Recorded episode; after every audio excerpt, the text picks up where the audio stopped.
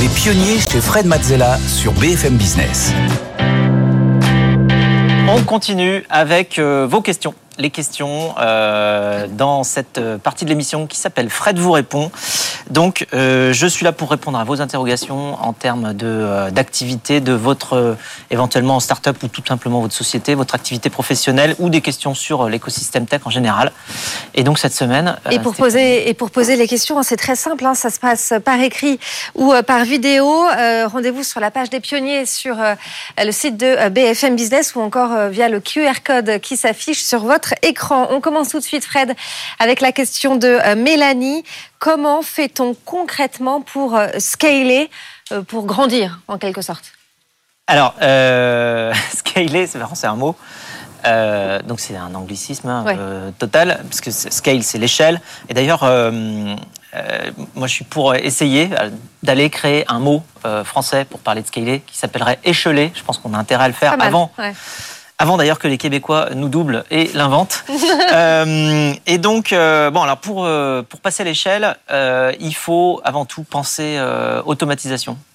Il faut penser à essayer de ne vraiment pas faire plusieurs fois la même chose. Dès qu'on fait quelque chose plusieurs fois, il faut se poser la question de la manière avec laquelle on va pouvoir automatiser ce process-là pour pouvoir se concentrer sur la suite, puisque après il faut aller en permanence explorer sur d'autres euh, sur euh, domaines.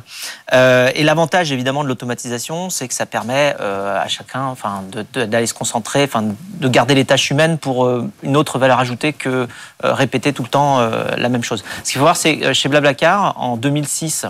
on était quatre et il y avait 10 000 inscrits, 10 000 membres. Donc ça faisait 2500 membres, on va dire, par personne.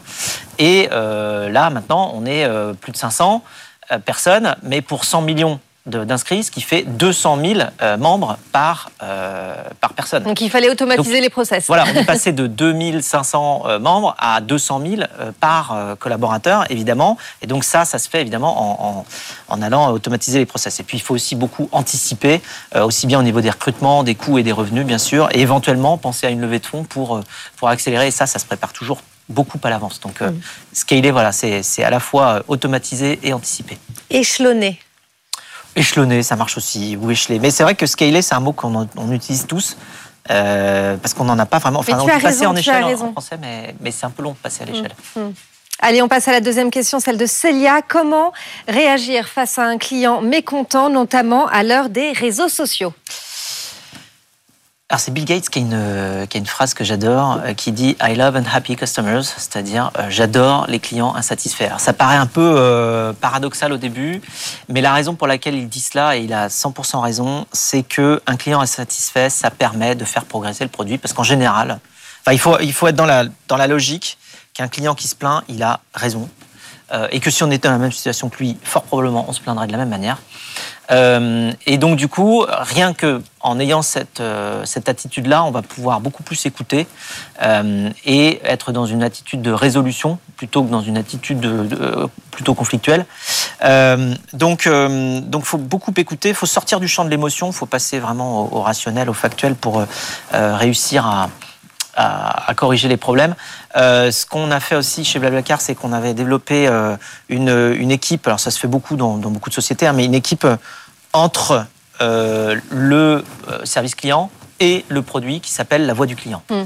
Euh, ça fait un pont entre tout ce qui remonte par justement le service client, des, des, personnes qui peuvent avoir des problèmes à utiliser le service, et ceux qui conçoivent véritablement le, service.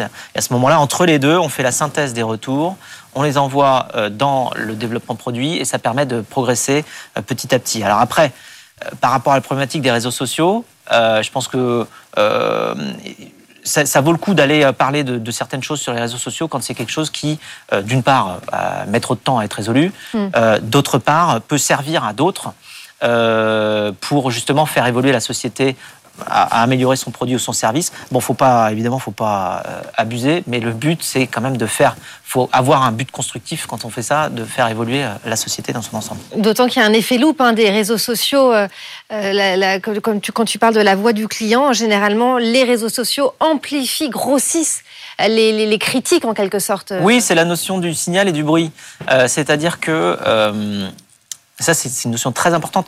Le, Le signal, c'est les tendances, en fait, et c'est les, grands nombres, les grands chiffres.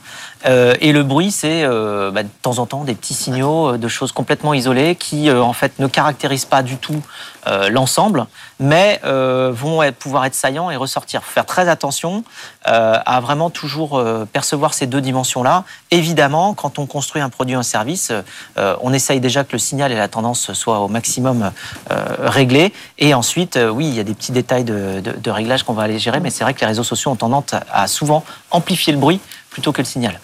Merci beaucoup euh, Fred. Euh, on se donne rendez-vous euh, la semaine prochaine. Si vous voulez vous aussi poser vos questions à Fred, venir pitcher, c'est possible. Rendez-vous sur la page des pionniers sur le site de BFM Business. Fred, à la semaine prochaine. À la semaine prochaine. Bon week-end. Bon week-end. Les pionniers chez Fred Mazzella sur BFM Business.